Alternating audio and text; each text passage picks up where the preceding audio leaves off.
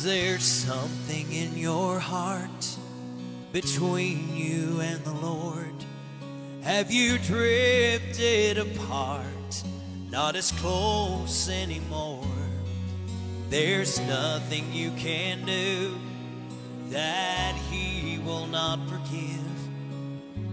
Bring it to the cross and let it die so you can live. And nail it to the cross, get it under the blood. Drown your pain and every stain in the mercy blood. Nail it to the cross, find hope and forgiveness. Kneel at the tree and walk away free. Nail it to the cross.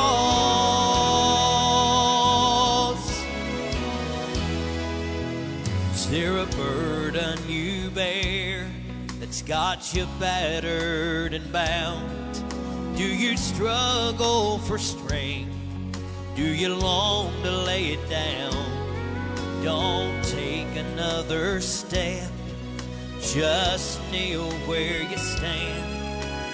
Bring it to the cross and take the hammer in your hand and nail it to the cross. Get it under the blood.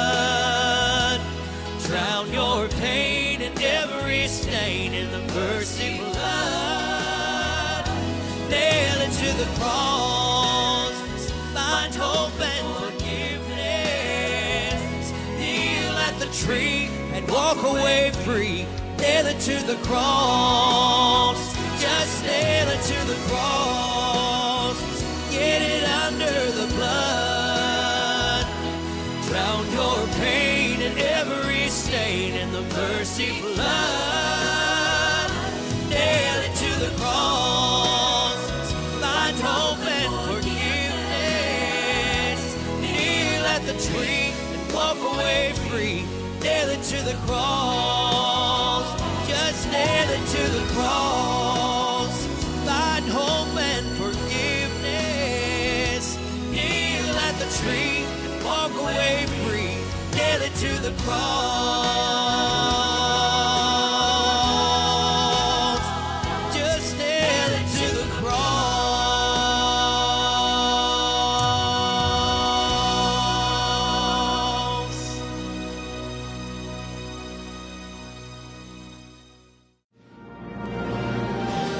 Though we face the difficulties of today and tomorrow, I still have a dream.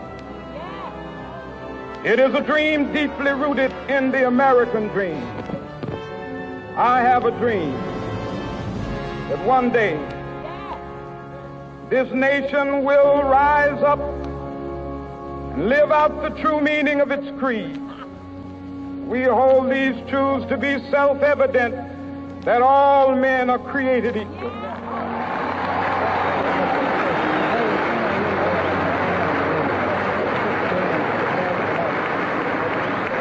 I have a dream that one day on the red hills of Georgia, sons of former slaves and the sons of former slave owners will they be able to sit down together at the table of brotherhood. I have a dream.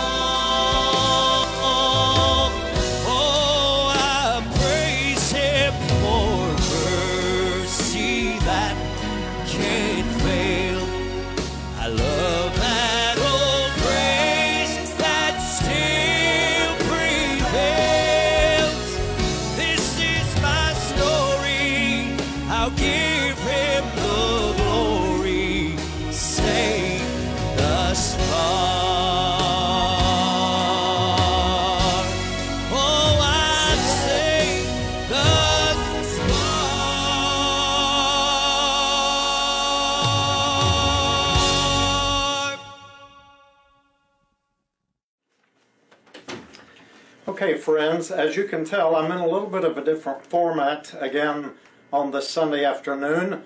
Miss D is doing much better, and she wants to send regards to each of you, thanking you for your prayers for her family and herself during this recent bout with COVID. And we've had a whole lot of people with breakthrough cases, but she is doing better. And we hope to be back into our normal format of recording in the next couple of weeks. But today I'm in my office again, and I'm here to just share with you the message for this Sunday afternoon and kind of hope that you will learn something and enjoy our time together. So take just a moment with me, please, as we pray. Gracious and loving God, it is with grateful hearts that we come into your presence. We thank you for your mercy that was new this morning and for the mercies that will be new tomorrow. And help us, Lord, to trust you in this hour, throughout this day, and throughout all the days of our lives. And Lord, I ask you to bless all the needs of those who are represented here today in our virtual congregation, and those who have typed in requests, or those who may be typing in requests even as the service is carried out today. Bless each one. Uh, we ask you to bless Mr. Earl Galloway in the loss of his nephew this past week. We ask you to continue to pray for the family of Harvey Bellamy and also for the family of Anne, whose service was conducted on Friday at Emmanuel Cemetery. And so, Lord, we just thank you for your blessings in our lives. We ask you to continue to comfort those who have lost loved ones, including the Sally family and including the Tucker family today. Lord, be gracious to us now as we lift each of these needs to you and help us now to look into your scriptures and to learn something that will help us to better serve you and witness for you in this world. In the name of Christ we pray. Say with me, Amen. Amen. Well, if you're following the lectionary text, the scripture for today is taken from John chapter 2 about the very first miracle that Jesus performed at a wedding in Cana of Galilee. And if you remember, uh, last Sunday we talked uh, about a different subject because we actually did the Epiphany message two weeks ago. And so we're trying to get back a little bit into the uh, lectionary readings, which will help us uh, be consistent in the scriptural text up through Lent and then through the Easter season, leading us into Pentecost. And so we hope that you will learn something from this today. Understand that when this passage takes place that I'm reading about today, Jesus has already been baptized in the Jordan and he's already begun his ministry. So that is a part of what we did leave out on last Sunday as many churches remembered the baptism of our Lord Sunday. So I read from the New International Version, John chapter 2. On the third day, a wedding took place in Cana of Galilee. Jesus' mother was there, and Jesus and his disciples had also been invited to the wedding. When the wine was gone, Jesus' mother said to him, They have no more wine. Woman, why do you involve me? Jesus replied, My hour has not yet come.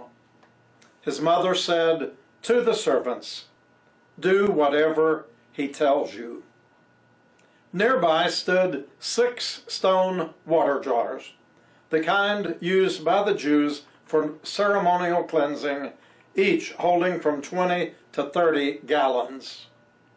And Jesus said to the servants, Fill the jars with water. And so they filled them to the brim. Then he told them, Now draw some out and take it to the master of the banquet. And they did. And the master of the banquet tasted the water that had been turned into wine. He did not realize where it had come from, though the servants who had drawn the water knew. And he called the bridegroom aside and said, Everyone brings out the choice wine first, and then the cheaper wine after the guests have had too much to drink. But you have saved the best until now. What Jesus did here in Cana of Galilee was the first of the signs through which he revealed his glory, and his disciples believed in him. After this, Jesus went down to Capernaum with his mother and brothers and with his disciples. And they stayed there for a few days. This ends the scripture reading from the Gospel of John, chapter 2. So the focus of our Gospel readings and the four Gospels are Matthew, Mark, Luke, and John, has been centered around the birth of our Lord uh, for the last number of weeks. Also, Advent, Christmas, and Epiphany, which commemorates the wise men who came from the east bearing gifts to Jesus as they followed the star. So, on the liturgical church calendar, baptism of our Lord was served or celebrated last week, and many Christians did observe this past week by renewing or remembering their own baptismal vows. But and then there's a brief gospel account of Jesus after these early accounts of his um, visit by the Magi from the east, um, when Jesus was 12 years old. And you probably know that story. He went up with his family from Nazareth to Jerusalem, as they did every feast day. And somehow on the journey back home to Nazareth, which was about roughly between 70 and 90 miles, whichever uh, route you decided to take, and they realized that Jesus, the young boy at age of 12, was not with the company, or with his parents, or with the neighbors. And so they returned and they went back, and after searching diligently for the child Jesus at the age of 12, they found him in the temple, teaching the lawyers and the scribes. And as a teaching note to you, I sometimes tell church folk when they're feeling really separated from God or down and out or feel like that they just can't get it all together, that maybe a good place to begin our search for the Lord is in the temple. Now, do you know there are two temples mentioned for us as people of faith? First of all, we think about the earthly, physical temple of brick, mortar, stone, wood, silver, this great, majestic building in which the people came to offer sacrifices and to worship and to glorify the Lord. But secondly, the temple that is brought to us in the New Testament in the mystical form and the spiritual form is our body, which is the temple of the Holy Spirit. And so it's like Jesus said to someone in another gospel reading on another occasion, You are not far from the kingdom of God. And it could be that Jesus was saying, you know, the Temple of Jerusalem is really just a short distance away, but even beyond that, the real temple is your body, and you're not very far from the kingdom of God. God is with you. You just have to recognize it. You just have to identify it and own it, that you are a child of the Lord. So I might say, try looking into the temple. Look into the temple of your soul and search your heart, and maybe you will be able to find what you are looking for. We are a people that are uh, always seeking, just like those wise men or magi who came from the Orient. They were seeking the new king so that they might worship him and offer gifts to him of gold, frankincense, and myrrh. People are always seeking, just like Mary and Joseph and the people were seeking for their son at the age of 12 as he was uh, separated from them. And I hope that you and I are people who never cease seeking. Never be afraid to ask questions. You know, somebody told me one time every time I think I learn the answers, somebody goes and changes the questions. And maybe that's how you're feeling today. Maybe you're just not sure how it's all going to turn out. Can I give you a little inside information today?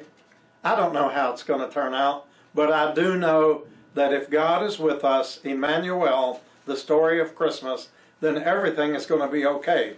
We don't have to be afraid of tomorrow because God is already there. From everlasting to everlasting, God is.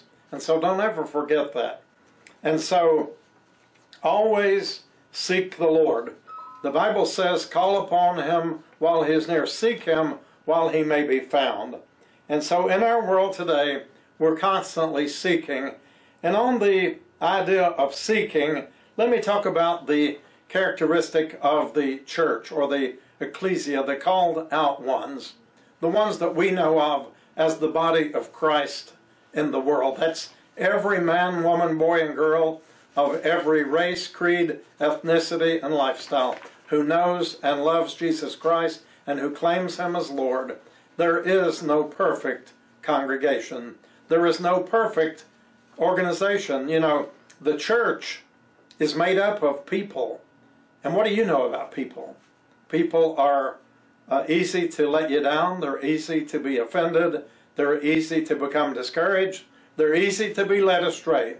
And that's who we are as people of faith as we try to follow the great shepherd of our life and continue seeking to walk into the plain paths that he has set before us. But please know that if you're looking for a perfect church, and I use that church in the sense of a congregation or a place where you could regularly attend and find worship opportunities, that there is no such thing as a perfect church. And if you think you've ever found it, may I advise you, please do not, jo- uh, do not join it, because once you do, it will no longer be perfect, because you are imperfect. I am imperfect. And as long as we can always understand that there is room for that element of humanity and imperfection, that we'll get along a whole lot better in trying to love one another and understand one another in the kingdom of God. But let's just continue to serve and love Jesus and remember it's all summed up in that one word, love. So today, the focus in our lectionary reading from John chapter 2 focuses on the very public ministry of Jesus when he goes to a little village not too far from Nazareth to a very ordinary and everyday kind of celebration, and that is a marriage. Is there anything in life that is more celebrated and that is more um, enjoyed by family and friends and community than when people come together for such a time of this? So is an everyday, ordinary event that any of us can relate to. And the Bible simply says that there was a marriage celebration and many of Jesus' relatives were present, including his mother. Now, we do not know who was being married, and I know there are lots of questions, there are lots of suppositions and theories, but the reality is nobody knows. It's never revealed to us who the bride and groom might be or what their relationship to the Lord or to his family might be. But keep in mind, marriages in the days of the Bible were much different than what you and I think of today. And I hear people say, I would love to get back to the biblical definition of marriage.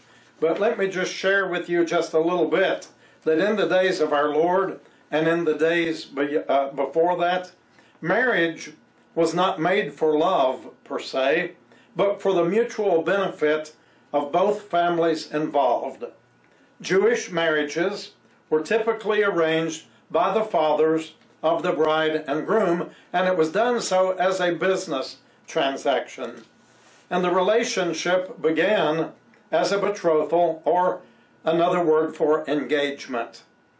And the main parties, who of course are the bride and the groom, were usually not even consulted before this business transaction was made and before the deal was finalized.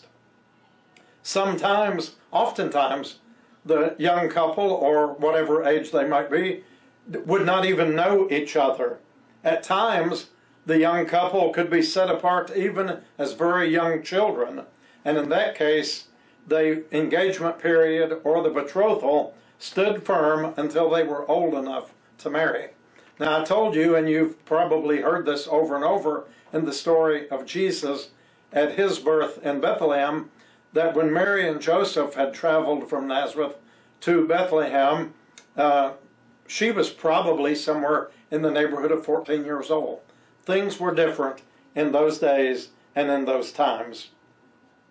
So, uh, in some practices of the culture of that day, the bride's uh, father would pay the groom's family a dowry. That would be in some of the customs of the different nations surrounding Israel.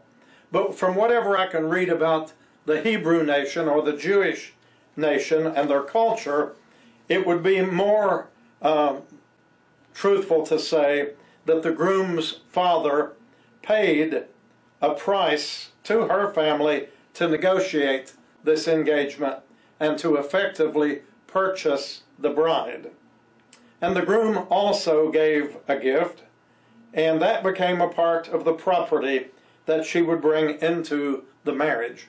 How many of you know what I mean when I say hope chest? I remember, you know, sometimes I don't know how much that is done today in our culture, but I remember years ago, young ladies, young girls would often start building together what they would call their hope chest. It would be a little box, sometimes a musical box, but something in which they would begin to place their treasures, which would help define who they would become years down the road and at a different time in their lives. The engagement in those days was as binding as marriage itself was. And the fathers, along with witnesses, usually signed a marriage contract called a ketubah. I'm not sure that I enunciated that word properly. But therefore, if either or both parties wish to end the engagement, a divorce would have to be required. And so you remember from our recent Christmas readings about in the story of Matthew how that Joseph, uh, when he heard and saw that his wife was with child and they were in this extended engagement period, knowing that he had not been with her, pondered in his heart and considered putting her away privately. In other words, he considered divorcing her in a very private way so as not to bring shame upon either side of the family or upon her life. But then again, it tells us that Mary pondered all these things in her heart. And both of them knew that they were doing the work of God and the will of God, and they remained in the position of engagement or betrothal. But after the betrothal or uh, engagement period, the groom would usually return to the father's house and begin working on a bridal chamber. Excuse me. The new couple would basically add on to the house, and sometimes there could be several generations living in the same family homestead. And you know, we if we understood the Bible in the 21st century in Western culture, Western Christianity of America, uh, if we understood what the people of the Bible understood, we would look at things somewhat differently. And when you read John, for example, chapter 14, which I share at almost every funeral service, it begins by saying, Let not your hearts be troubled. You believe in God, believe also in me. In my Father's house are many mansions, and that is translated to mean rooms. And what Jesus is basically doing here is teaching the disciples and us who follow him these 2,000 plus years later that he is the bridegroom, the church is the bride, and we follow Jesus Christ into that beautiful place that he has gone to prepare for us. And so the early Christians, the disciples, would have understood the concept of building onto a house and having lots of room because they would move into the family home and just build on. If there were a lot of children, and especially men in the family, uh, the, they would build on the rooms for the young man to bring his bride to bring the family along. And it became extended family, and therefore the older people would be grandparents to the children. The grandchildren would help take care of the elders in their old age. And it was a family event of community whereby everyone cares for one another. And so the people understood when Jesus said, In my Father's house are many mansions, and if it were not so, I would have told you. And then he said, If I go and prepare a place for you, I will come again and receive you unto myself so you can be with me. You see, Jesus was telling the disciples in that case that there's going to be a spiritual wedding, a spiritual marriage, in which all of us, as the redeemed people of the Lord, in some mystical way, I don't know how to explain it. I just know that somewhere God has a wonderful event awaiting for all of those who love and serve Him. The Bible says, The eye has not seen, neither has ear heard, nor has it entered into the heart of men those things which God has prepared for all those who serve Him and love Him. But the disciples could not understand in John chapter 14 that Jesus meant, I'm going to be going away to a spiritual home. I'm going back to the heaven from whence I came. Remember in the first readings of the Gospel of John, in the beginning was the Word, the Word was with God, and the Word was God.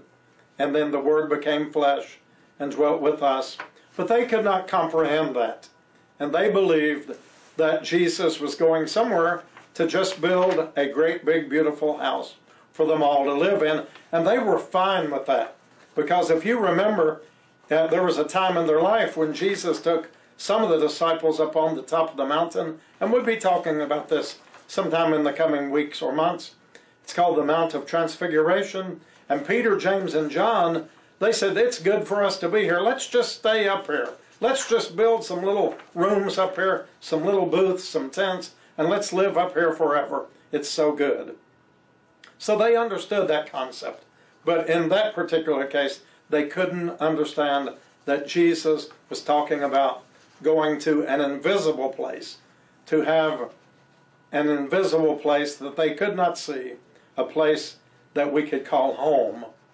And you know, a lot of people, I hear a lot of people who love the Lord, especially as they get on up in years and many of their loved ones pass away and they become very much alone and no extended family to speak of. Uh, they get a little bit of homesick for heaven. And maybe you've been that way. Maybe someone is listening to this message today, and you can think about that old song that said, I've got a longing, I'm homesick to go. And as one songwriter said, I'm not afraid to go because I've got family on both sides of the river. And what a wonderful thought that is. So after the betrothal, the groom would go back to the house he would build onto the property, and when he had it all ready, then he would return to fetch the bride. And, you know, this could take up to a year, sometimes even a little longer. And she didn't know the exact time that he was coming after her, but she was engaged to him, and she did know that he had promised to come back for her. And so she lived her life in preparation, in anticipation of the bridegroom coming to take her home. And what a beautiful analogy of Jesus Christ and his children, the bridegroom and the bride of Christ, who is going to have a place prepared.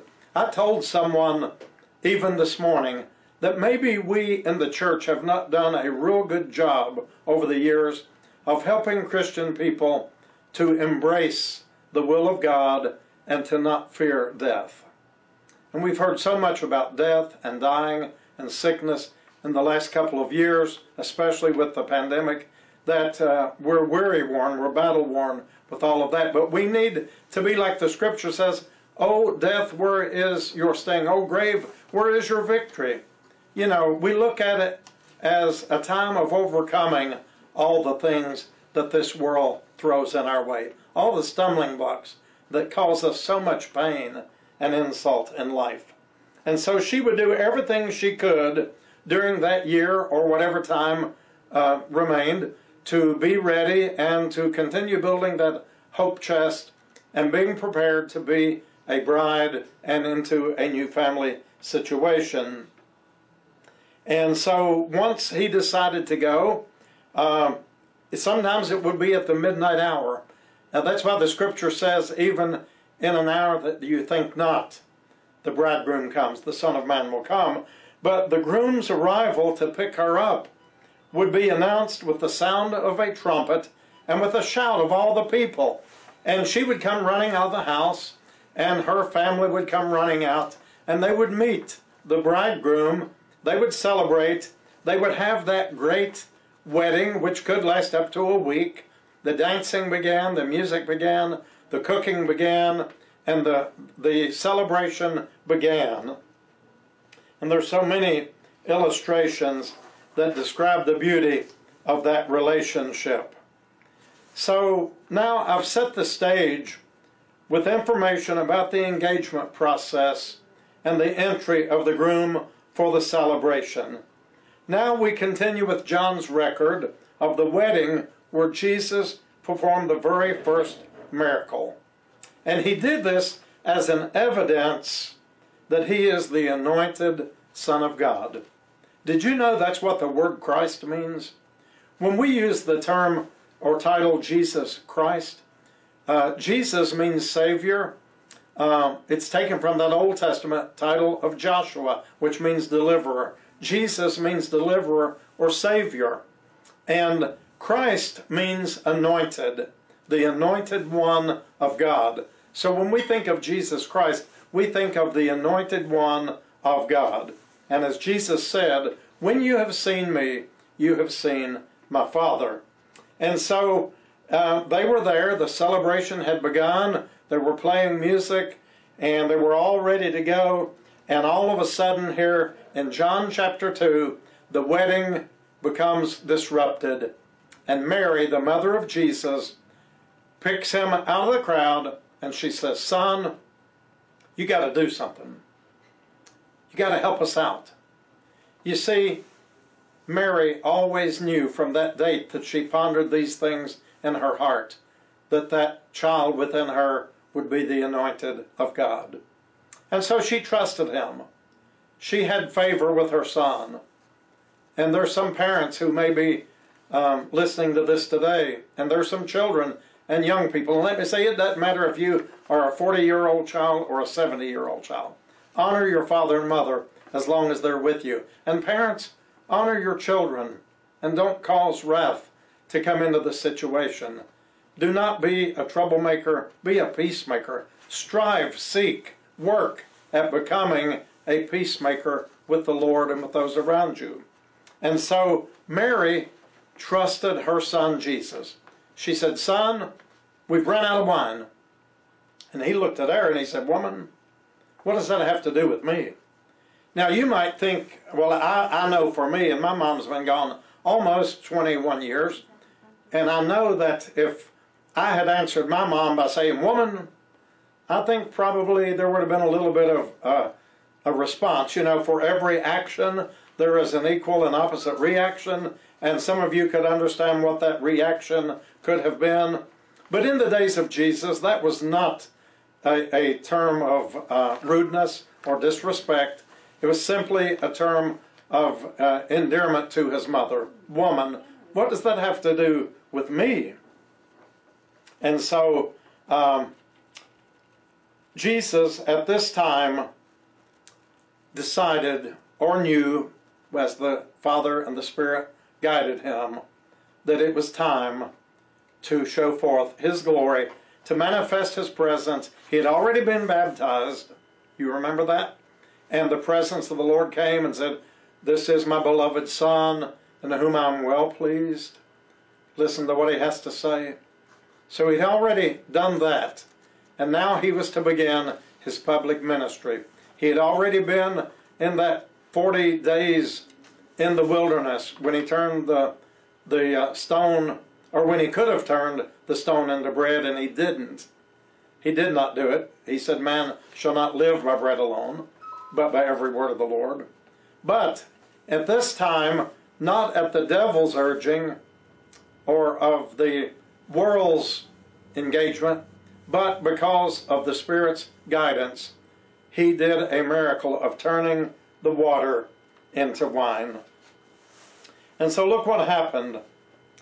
Jesus had the servants to bring the six jars filled with water, and I've already read to you how many gallons of water that was, a lot of water. And all of a sudden, the water miraculously became the best wine that the man in charge had ever tasted.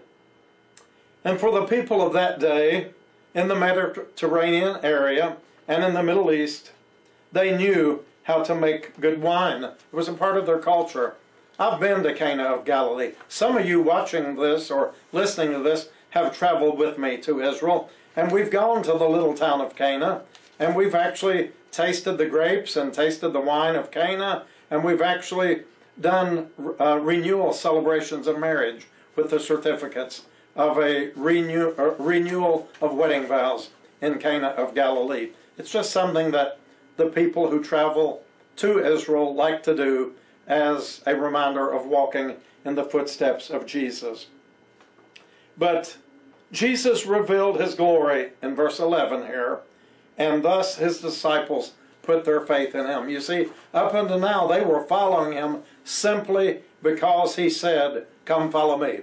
You know, whether they were mending fishing nets or taking up taxes or whatever they're doing, he just said, Come on, go with me. And they did because something about his voice commanded them and they couldn't resist. And I want to tell you today that Jesus is calling your name.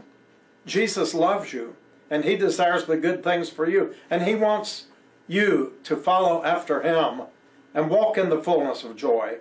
You see, one of the things that brought uh, great joy to the people in those days was the good wine. The Bible talks about how that it's, it brought joy and laughter and, and helped them. And even the scripture says, drink some wine for thine infirmities, for your stomach's sake, for health and for well-being.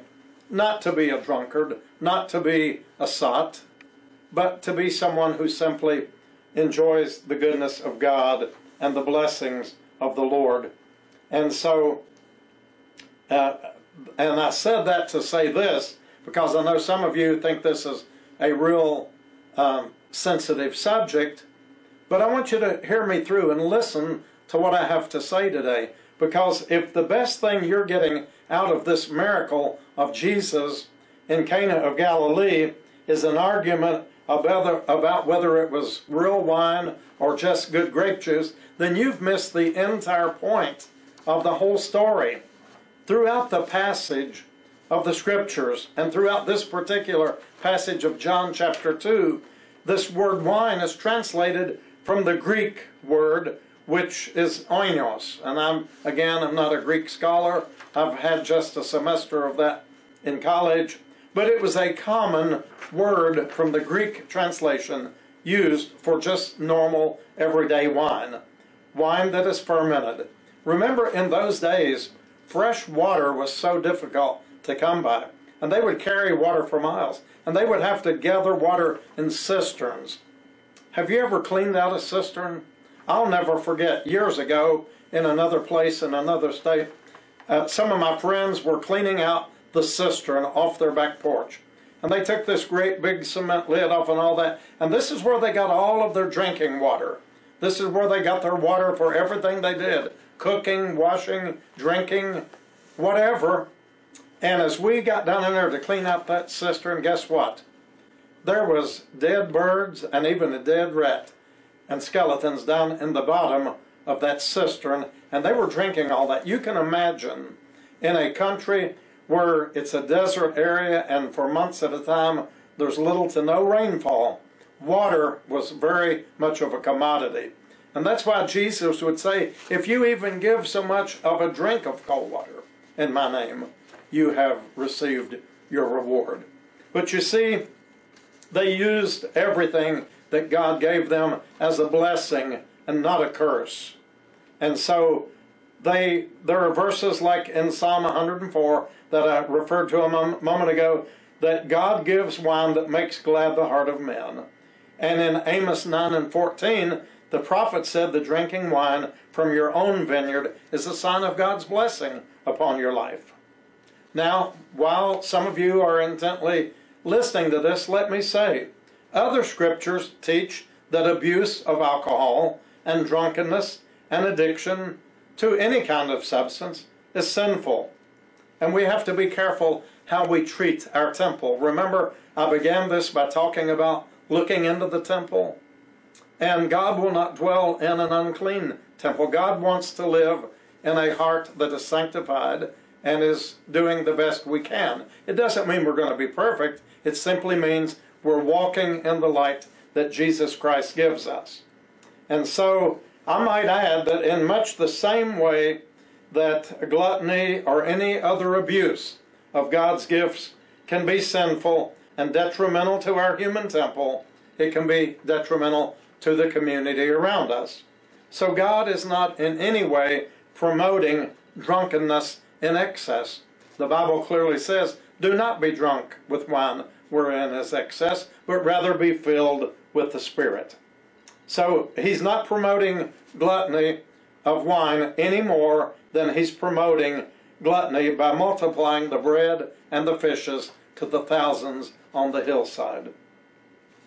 For the record, let me just say to you, lest you take everything I've said and uh, take it out of context, I'm not a drinker of alcohol, and I don't advocate such, but neither do I smoke cigarettes, neither do I participate in other uh, uh, substance abuse. But please understand, I have my faults and my failures and my sins just as much as you do. And when we start pointing out the sins of other people and, and forgetting our own, then we've truly missed the point of grace. I've shared with you so many times that when somebody else's sin bothers me more than my own sin bothers me, then I've missed the whole point and I've passed completely by what grace is all about. So please understand that the point of today's sermon is to keep the main thing the main thing and to, and to not create confusion because God is not the author of confusion.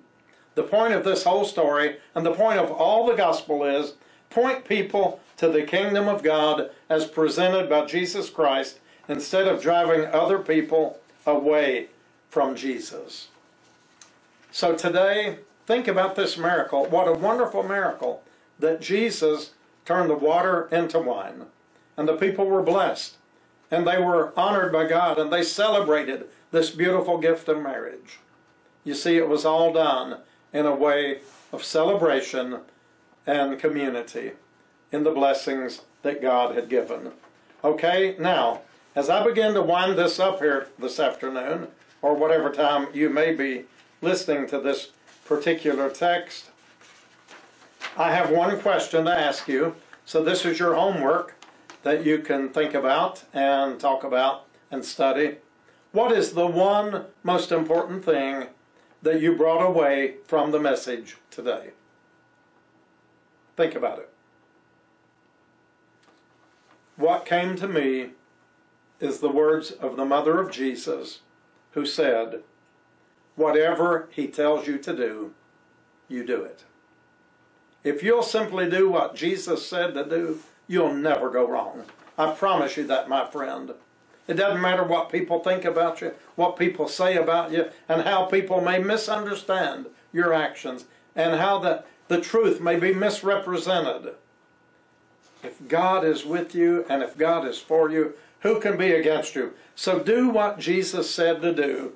And I'm going to summarize it to you. Do you know what Jesus said to do?